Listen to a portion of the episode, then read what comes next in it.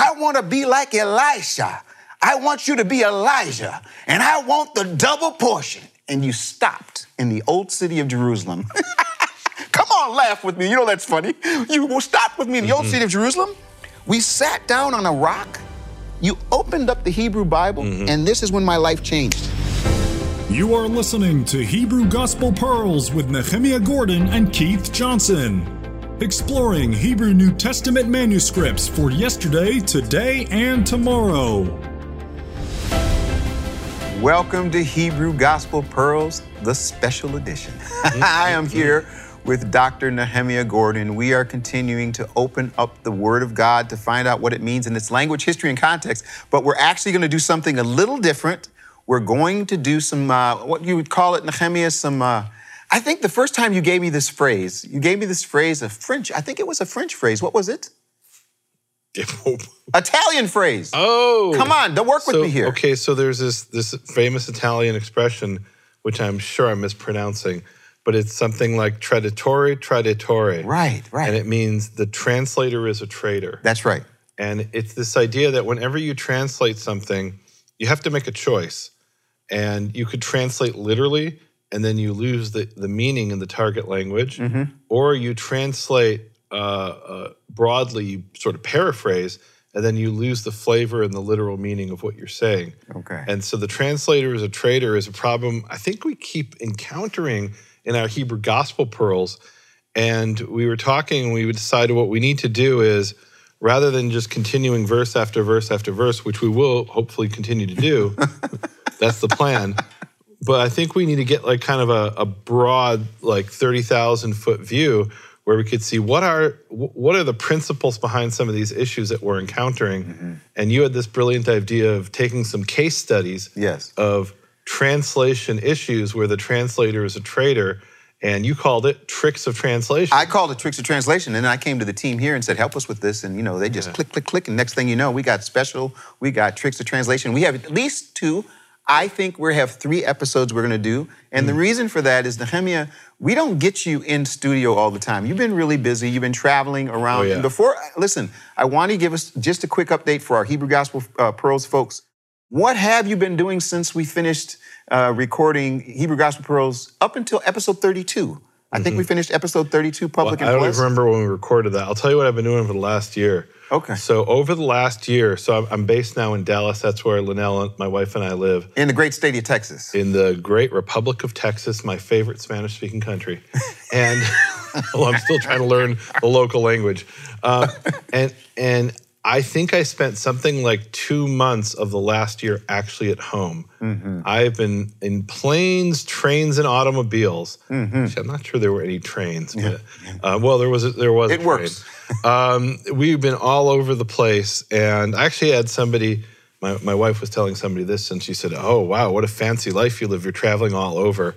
Do you know how difficult it is to be living out of a suitcase? Right. And you check into a hotel, Right. And it, it it's honestly, I want to sit at home and never leave my house. Mm-hmm. So it's really challenging. But this is we're going to where we need to go. Mm-hmm. So we've spent over the last year time in Berlin, Cambridge, England, uh, multiple times in Italy. We spent uh, three weeks at the Vatican. 1st we spent a week studying Codex Vaticanus, and then another two weeks we came back later to study Codex Vaticanus and other Hebrew man- manuscripts at the Vatican. Um, it was actually kind of interesting.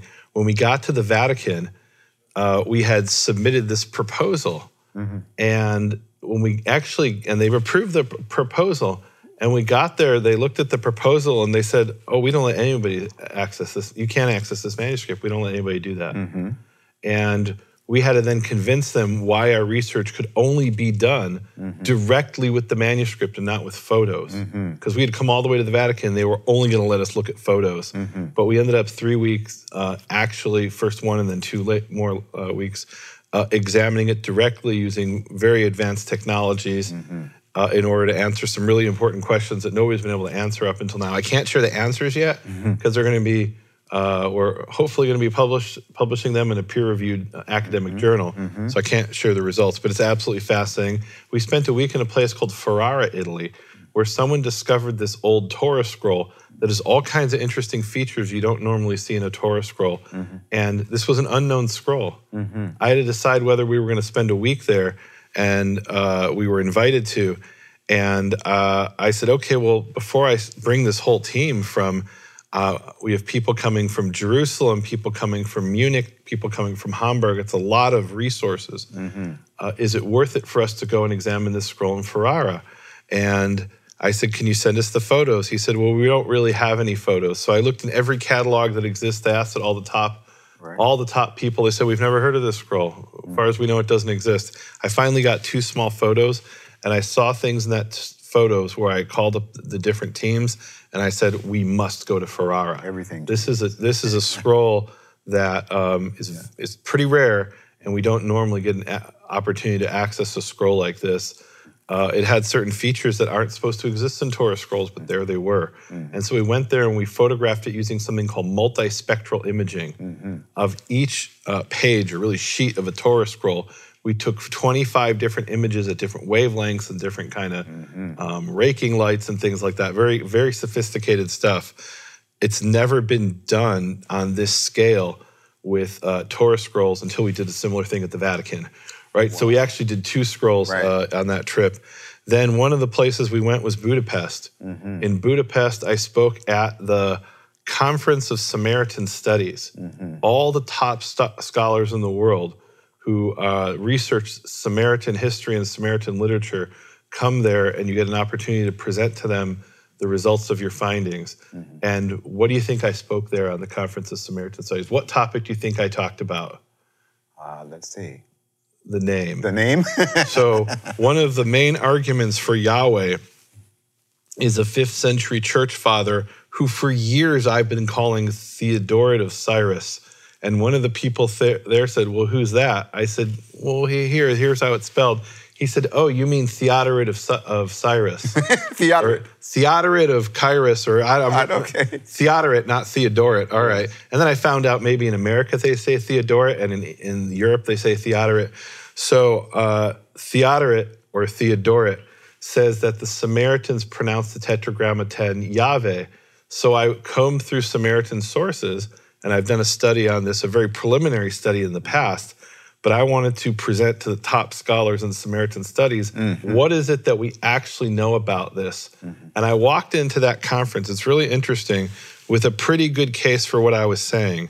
And I walked out of there after a week with a definitive ironclad case because I had people at the conference walk up to me and say, you know, you made a good point here, but what about XYZ? Oh, I, I, I never even heard of that. And they'd say, okay, uh, have you considered what this uh, um, fourth century Samaritan author said? No, let me have a look. Wow, he proves my case. And so it was incredible, an incredible opportunity. Um, there was actually one person sitting there in the conference who was one of the top scholars in the world in Samaritan studies.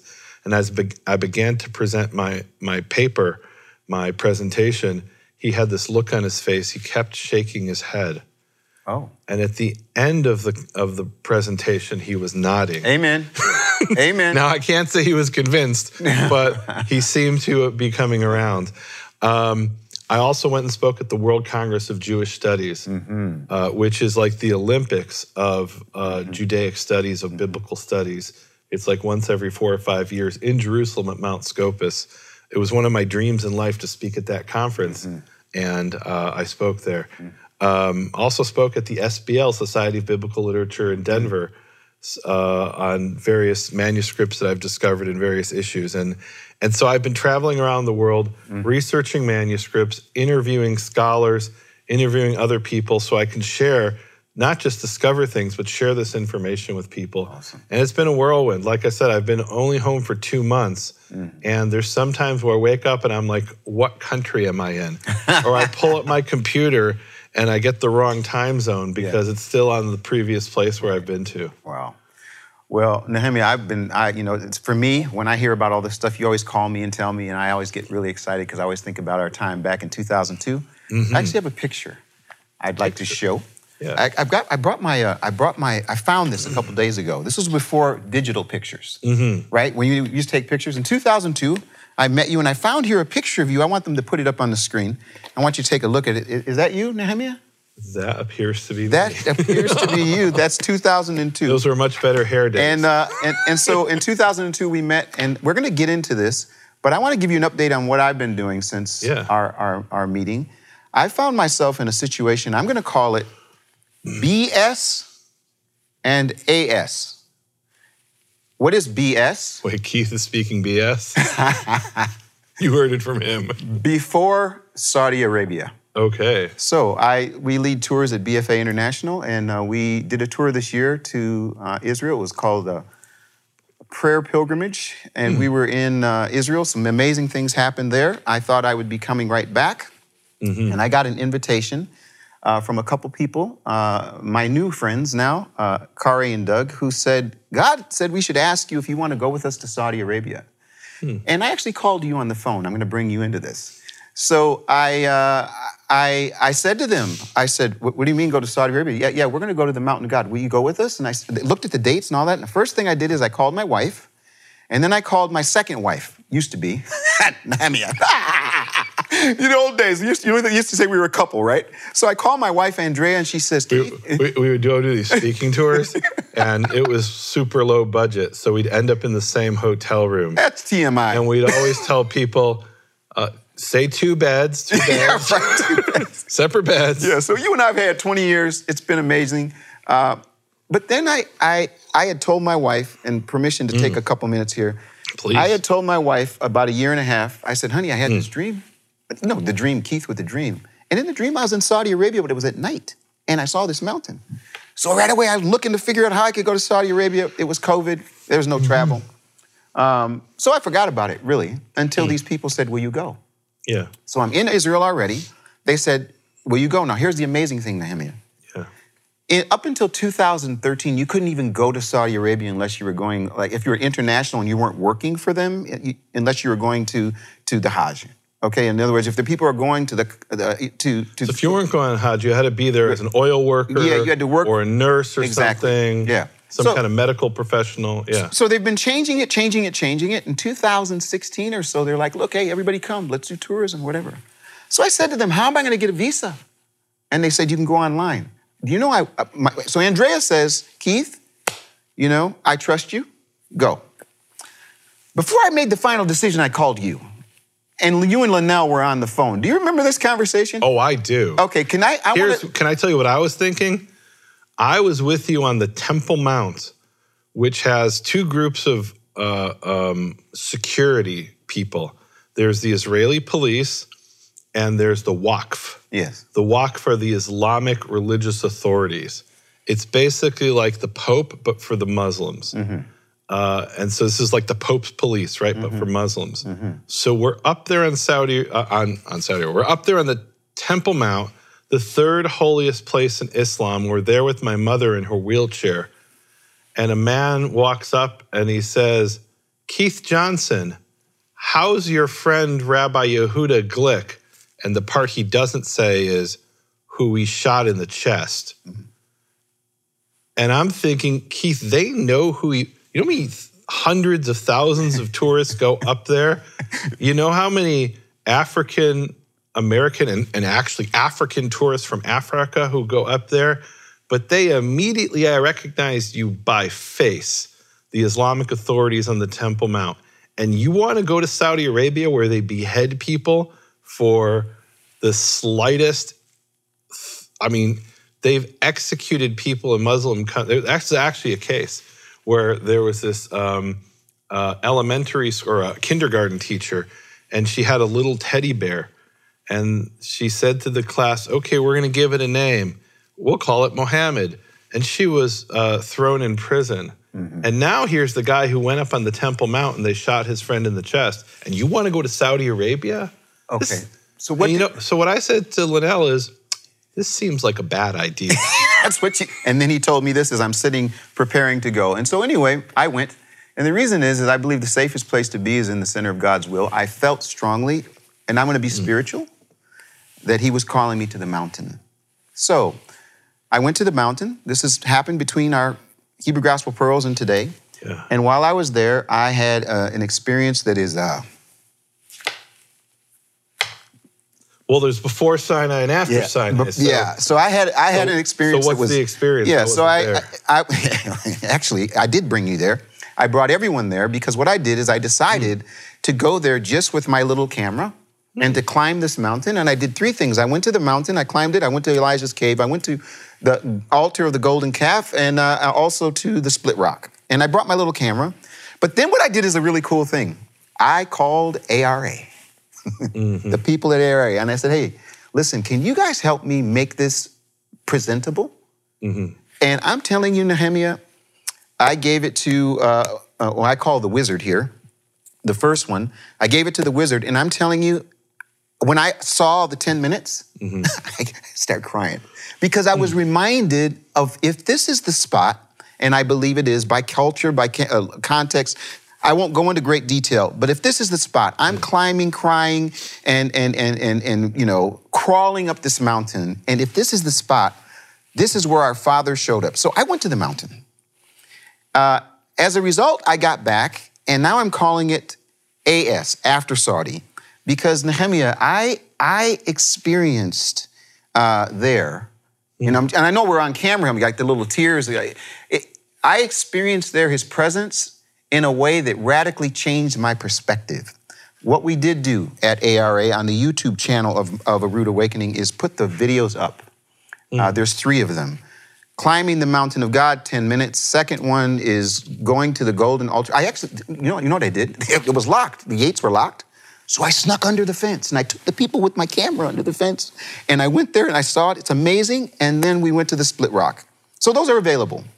But what that did is it put me to a place to remember again just who God is and what the journey I have had. This journey has been hmm. amazing 20 years ago, Nehemiah. Yes. For all of those people that say, Keith, you know, you always go on these, these rabbit trails. Listen, this fits to what we did 20 years ago. Hmm. 20 years ago, that picture, we're in the old city.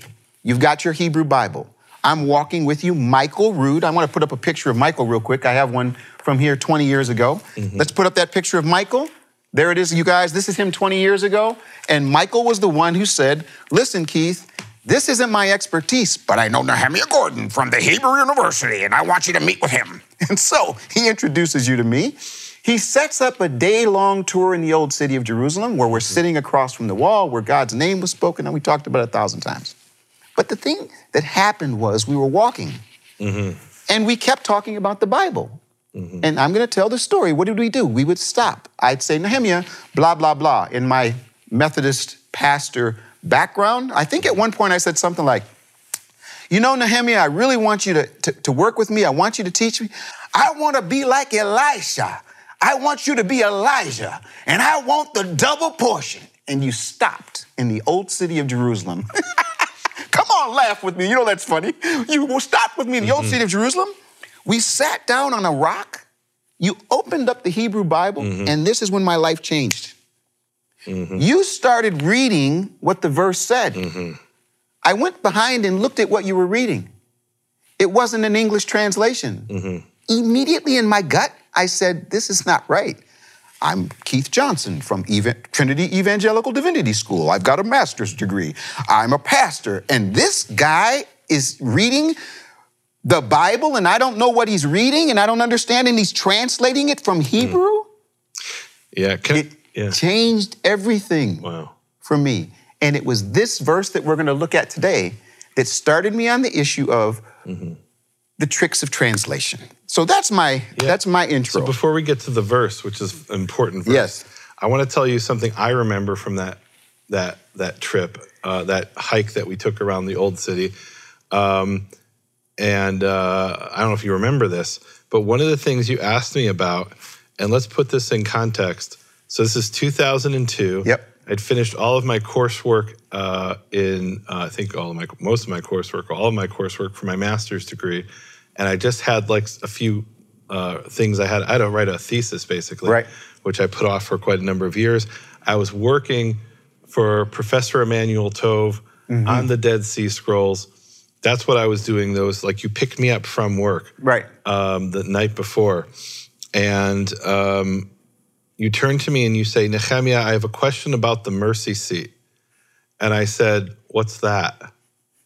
In my life, I had never heard of the mercy seat. I had no idea. Literally, I had no idea what you're talking about. and you're like, uh, you're It's the mercy seat. from the Hebrew University. How do you not know what the mercy seat is? So we open up and I see it in Hebrew and I'm like, it doesn't say mercy seat there. Where'd they get that? Like, and to this day, I'm kind of stunned. Mm. Yeah. Why would they call it the mercy seat? Right. It's a completely different word in Hebrew. It's the kaporet. Yeah. It is the um, atonement Yes. seat, the site of atonement, the atonement item, the covering of atonement. Mm-hmm. Kaporet. The word mercy isn't there, and the word seat isn't there. Mm-hmm. And uh, and it was it was interesting that that stuck with me ever since. That talk about tricks of translation. Right. When somebody translates that the mercy seat, when it doesn't say anything of the sort, in fact, it's called the atonement covering. Mm-hmm. Yes, That's pretty deliberate. that is very. There's an agenda there. There's, and I'm not even sure in that case what the agenda is. But, but, But isn't that interesting? I think it's someone who's trying to remove atonement from there. I don't really know what it's about. Yeah. But it's a completely different concept. yeah. Uh, now let's look at the verse. actually. well, before we get to the Yeah, verse, before we get to I have verse. to tell you the second thing that happened to me since I've been What's that? So there was Saudi Arabia, Israel tours, all of that. Mm-hmm. Second thing is I'm I'm in Connecticut with my dear friends, the Gephardts. Hmm. Ah, and uh, Rob and Christy and their family. And Hmm. I was sitting in their living room, and I looked across the living room, and I see this old book. Hmm. And it's a Bible, clearly, a big old book. And I actually have Mm-hmm. it here. Okay. I said, What is that book? They said, It's a Bible, right? Yeah. So I get the Bible and it falls apart, Nehemiah. It- Okay. The, the, the, the, the, outside falls apart. Oh, wow. But I open it and I read it and I come to find out this book is a book that was the first translation from Hebrew into English for the Jews of America. A man named Isaac Leeser in 1853 said some really interesting things, and I want to read just one of the things that he said. I have it here. Now, I can't flip through this book, but I've asked the amazing team here at ARA to give you guys the picture of what he says. I have it, let's see, right here. Which verse is this on? Uh, this is this is not a verse. Oh, this is the preface. This is this is the preface. Yes. Uh, da, da, da, Oh, here it is. I'm sorry. Here it is. Wait. So tell us again what this. Now, so here's the deal. Who made the translation? So this is year? Isaac Leeser in 1853, and this Bible that I have here was actually presented. Mm-hmm. And I can't use the pages very often, but in 1915, this Bible was presented from presented to Mr. and Mrs. Samuel Weisberger by Mortimer Newman, June 1st, 1915. The amazing thing about this Bible is that there are so many pearls in this Bible, Nehemiah. He says something. Can I read what he Wait, so says? first of all, this is a rabbi in the U.S. in the 1800s, 1800s. and he, even though this is a, a later Yes. reprint, Yes. uh, and it's the first Jewish translation of the Bible by an American Jew, by an American Jewish rabbi. Yes. The first one. Okay. Ever. wow. And that's interesting because we've got today most Jews will say, "Oh, well, there's the JPS, Jewish Publication Society, Yeah. or there's the Art Scroll, which is sort of the ultra orthodox version of the JPS." yeah. And they're like, "Oh, well, we have the earlier one, the JPS 1917. This predates JPS by Oh. decades, 50, 60 years, something like He's that." He's really the founder of the Jewish Publication Society. He really, is. And in fact, I got to tell you something. If we get to it, Nehemiah, I don't know if Yeah. we're going to get to it. You're so busy. Okay. But if we can get to it, Yeah. Mm. this Bible answers a question about the name Yeshua. This is the only Bible. Wait, wait. Now, I'm telling you. the Bible by the Jewish rabbi. the Jewish rabbi does something I found deals in with Yeshua. no translation anywhere. Wow. In With this the Bible, name Yeshua. If we can get to it, okay. if we can get to it, I'm going to ask. If we can get to it, we're going to try to do a special episode for uh, ARA Shabbat Night Live.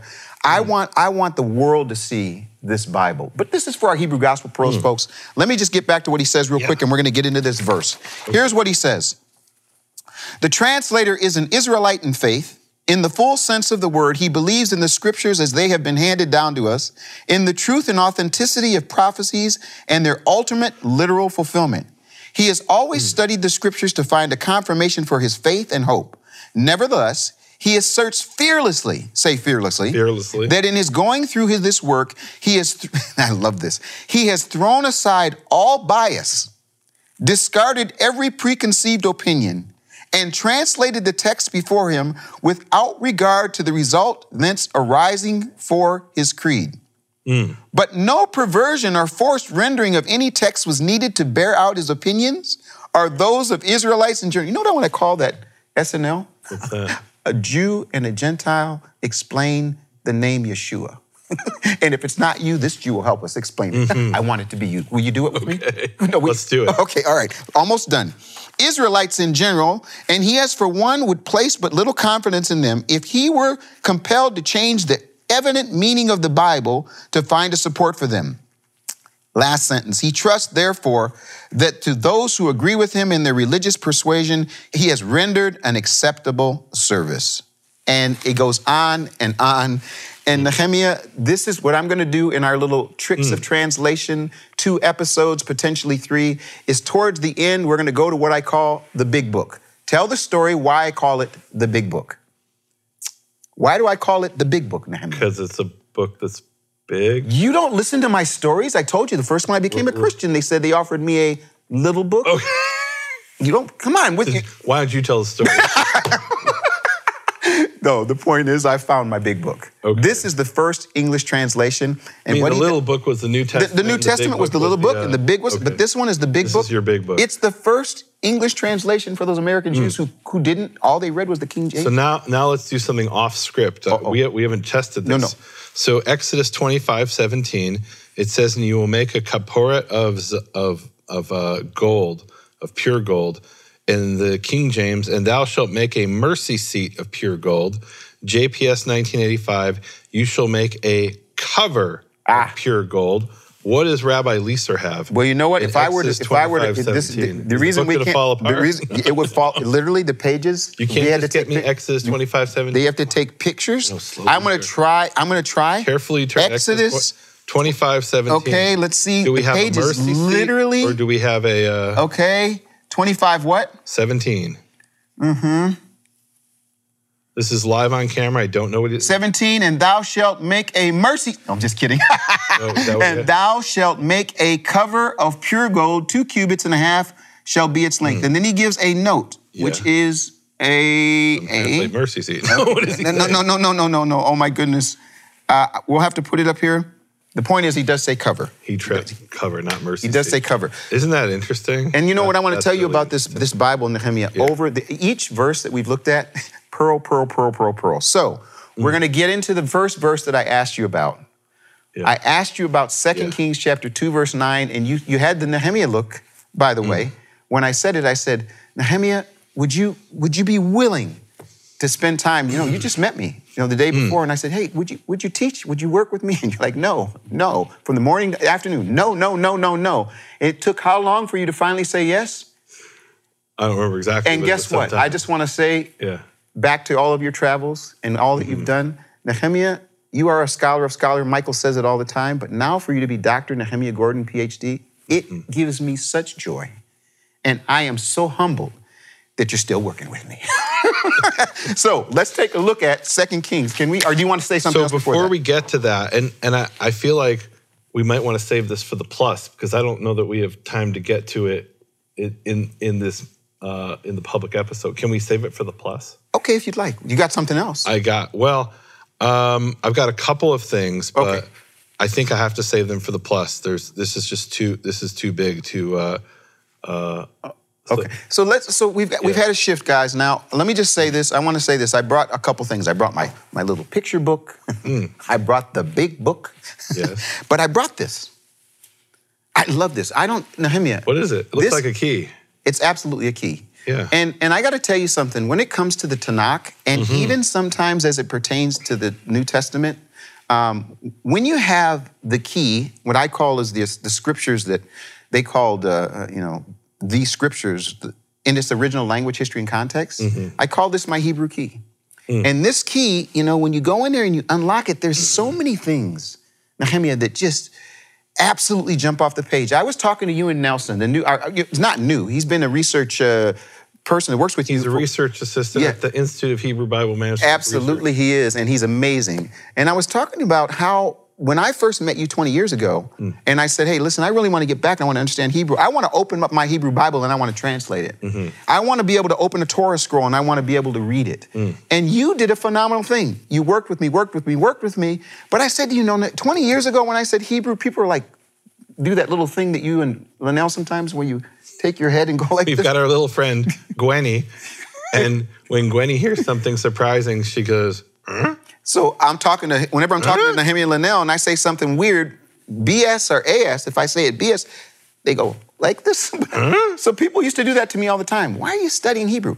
But do you know right now, Nehemiah, Yeah. around the world, uh-huh. people are beginning to interact with the Hebrew language, mm. both in modern speaking and speaking mm-hmm. it, class after class after class, and also learning biblical Hebrew. And it's amazing to see that. So now when we talk about this, Yeah. tricks of translation, and we decide little section of our episode that says, let's use the key. Yeah. Let's go to the big book. Let's see the translations. You got tap tap here.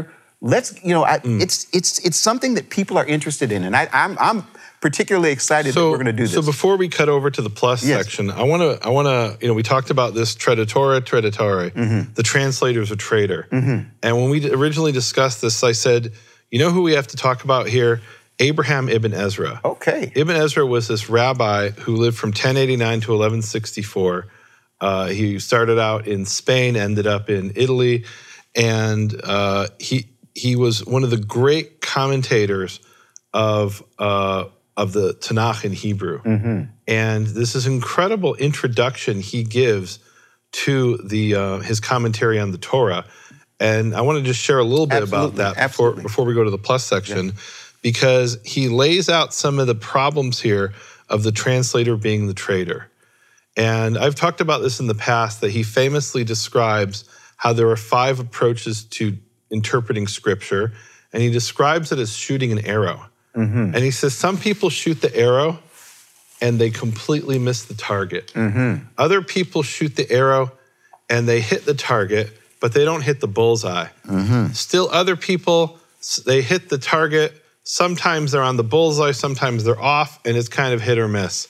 Some people shoot the arrow and it lands on a tree nearby, and they gr- go and they draw oh, they draw the target around the. This is where I was trying to go. And he says, What I'm trying to do is always fire the arrow and hit the target. So he describes five methods of interpretation or five approaches. Mm-hmm. And the first one he describes, he calls it the approach of the uncircumcised, by which he means the Christians. And he says the Christians, when they interpret scripture, everything is allegorical. Everything in the Tanakh and the Hebrew Bible is allegorical, even the commandments. And so they're completely missing the target. That's according to Ibn Ezra. Um, he said, then there's the Karaite interpretation. And he said the problem with the Karaites is they only accept the pshat, the plain meaning based on the language, history, and context, but they don't accept the authority of the rabbis. Uh, third interpretation is the rabbis known as the Geonim, who are from 589 to 1038.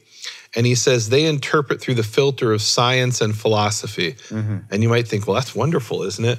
But what they mean by science isn't what we mean by science Right. today, right? Everything is some hypothetical philosophical idea, which and and they're interpreting scripture through the filter of these uh, medieval philosophy.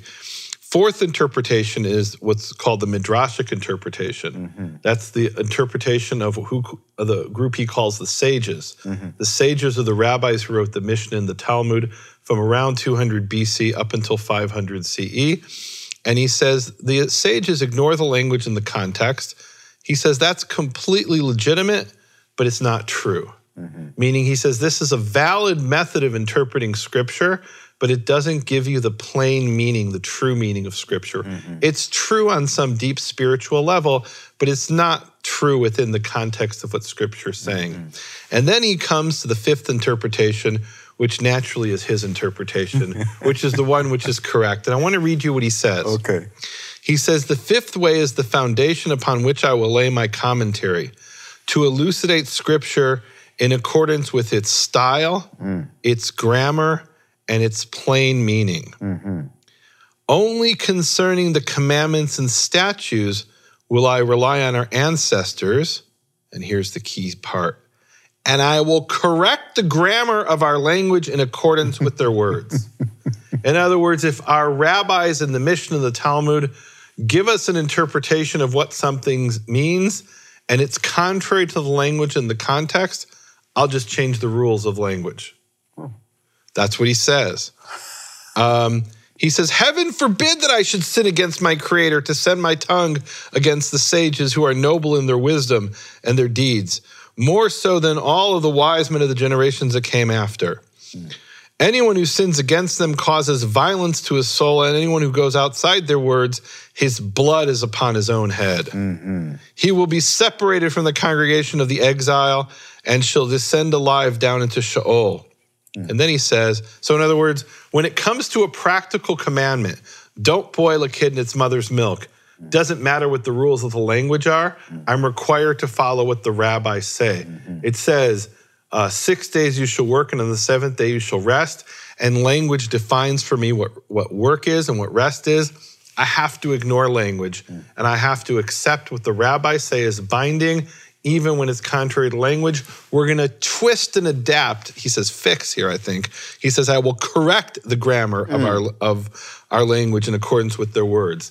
So I'm going to adapt the meaning of the, I'm going to go and change the grammar mm. to fit with what our sages say when it comes to practical commandments. And he goes on, he says, um, this is really interesting.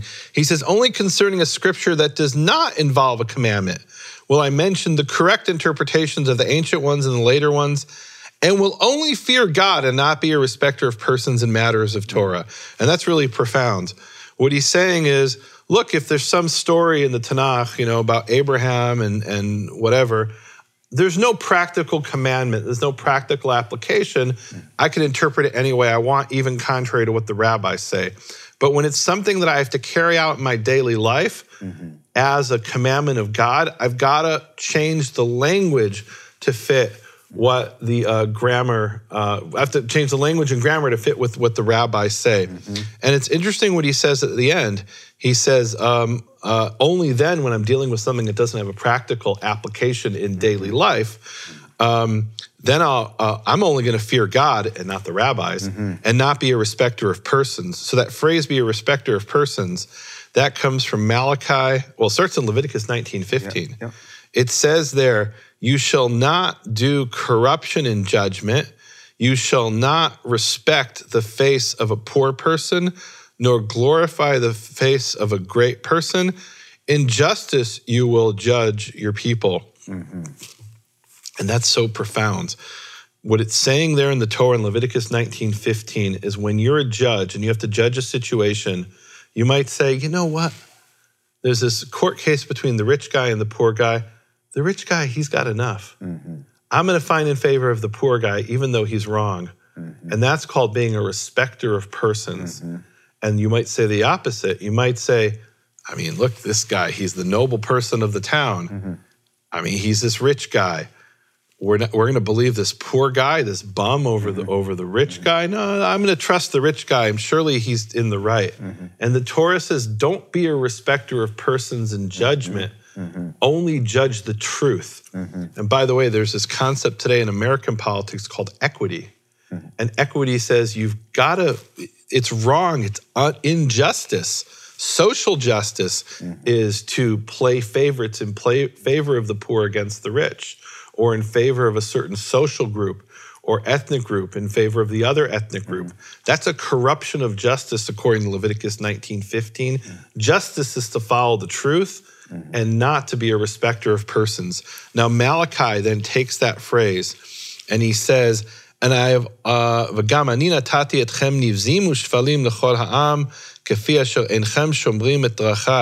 and I have made you despised and lowly before all the people, because you do not keep my ways.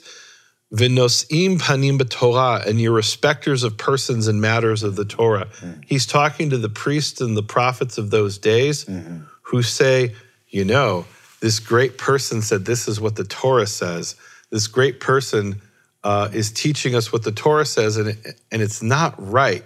But we have to respect this person and modify our understanding of the Torah mm-hmm. based on what this person says mm-hmm. rather than the truth. So Malachi directly rebukes people who do what Ibn Ezra says he won't do in matters of stories in the Bible, but in matters of commandments, he's bound to do it. So that's tricks of translations. And we have a beautiful example of how that's been brought over into the King James Version. But I want to talk about that into the plus. Okay. What Ibn Ezra talks about here hypothetically actually happens in the King James translation of Joshua 5:11, but we'll save that for the plus episode. Now, folks, uh, BSAS. B, B, B- before Saudi, we had a system. Yeah. before Saudi, we had we had plus, and one week was odd, and plus was one week was even. And when I came back, Nehemiah, we sat down and decided, you know, we want to we want to spread the love. And so one of the things that we're going to do Mm-hmm. Yeah. is we're going to make our, our plus episodes available on both sites. Mm-hmm. And so I want you first to give your explanation of how that works with uh, with your site. Yes, In other words, so in other words, people want to keep watching this. It will be on. NehemiahsWall.com, come to NehemiahsWall.com and join what I call my support team. Mm-hmm. Uh, you um, make a donation and you become part of the support team and you get access to the plus episode. And in the past, that only gave you access to the even numbered plus episodes. And you had to do the same thing on Keith's website, Right. which I'll tell you about in a second, for the odd number episode. But Now- we're AS now. We're B, we're after Saudi. So now, what? Now we're after uh, Sinai, and and and we've decided to try this as an experiment. Yeah. Where if people join my support team or what you have going on, they can get access to the plus on either either website Right, right. through either ministry. Right. And one of the things we're doing at, at BFA, which I Mm-hmm. came back and this was one of the things that happened on the mountain. It, listen, and I don't mind saying this. You you actually blessed Nehemiah just by this whole plus thing back and Mm-hmm. forth was just during COVID. I mean, it changed the game Mm. in terms of how many people we reached and, and the way that we did it. But when I got back, I was like, man, I just don't, I don't want to do anything. I just want everything to go wherever. You know, of course, the ministry that I work with, the BFA, looked at me like, what are you talking about? But one thing that we have decided to do, which I talked to you about also, is there are a lot of people who literally, and we we went over this together. The letter you sent it to me just last week. A guy from Africa sends a letter, and he says, "I cannot, I am not able to help. I can't do it, but I will help you in other ways." And what did you say? There's there's ways that you bless people that way through your ministry. Mm-hmm. What we do is we give him a scholarship, and what we do right on our website is it says share premium with people. You can you can do that. As many scholarships as we get, we give away. And last year, I think we gave mm-hmm. away about 150. So this mm-hmm. year, we, if a person just cannot do $99 a year or $9.99 a month, Mm-hmm. we will do everything we can to get them a scholarship. If you become a premium member, now you don't only have the odd numbers, mm. but for these two special episodes, mm-hmm. you have access to that. So that's what you do here at BFA International. Uh, Nehemiah, working with you over these 20 years, I just have to say again, my life has been changed. I mm. hope in some ways you've been blessed by my crazy, Very much so. my crazy approach to things. But I am I'm in AS right now after after Sinai, after Saudi, and I want to continue with the verse I want to get to, which is going to be in the We're going to get to the double portion, but first I want to talk about how the, what Ibn Ezra talks about here hypothetically, we're about changing the grammar and the language to fit what the rabbis say has wormed its way into the King James Version, and I wonder if it's in that book. I actually don't know. You're going to make me open it? Do we get to go to the big book? We're going to I wanna go to the big book and find out, Listen, I don't gonna- even know the gonna- answer. Here's what we need to do. We're going to say a prayer. Yes. Mm. We're going to take a minute to see if we can carefully open up to where this Yes. is that you want to look at. These pages literally ripped as we I- took pictures. I understand. Over 100 years old, but I'm telling you, it's amazing. I'm blessed by it. Nehemiah, would you pray and then I'll pray and we'll Mm. Go, go, go to the plus. Yehovah Avinu Shabbat Shemayim, Yehovah our Father in heaven. I'm so grateful for you Mm. giving me the opportunity to travel around the world and study these ancient Hebrew and Greek manuscripts to get closer to the original words that you spoke. And rather than having to rely on people mm. who translate these words with an agenda, who mm. translate the words openly admitting they're going to change the rules of grammar and language to fit their agenda, you give me the opportunity to get back to your original word Uh. in the original manuscripts, at least that have survived, the ones that are available, uh. and to share that with the world. Yes. Thank you, Father. Amen. And Father, thank you again as we sit in this amazing place with so much talent that helps us to communicate in mm-hmm. excellence. uh, the things that you give us. We thank you for all of the people here that work. I thank you for Nehemiah's journey. I thank you for Linnell and the way that you have brought her in such a powerful way together that they are they are doing amazing things. And the fact that I get a chance to, to, to be so close to see uh, these things is overwhelming. I just want to thank you for um, the Bible. I want to thank you for the Word of God. I want to thank you for uh, the way that we can read what you gave to your people in its original language, history, and context, and then give it to people. Father, bring people from east, north, south, and west, all over the world, to, to come to this place to understand uh, not only the tricks, but the answers, the ways that they can actually interact with your word and make it uh, and apply it into their life. We give you praise, glory, and honor mm. for this opportunity in your name. Amen. Amen. You have been listening to Hebrew Gospel Pearls with Nehemiah Gordon and Keith Johnson. For a more in depth study, check out Hebrew Gospel Pearls Plus at nehemiahswall.com and bfainternational.com. Thank you for your support.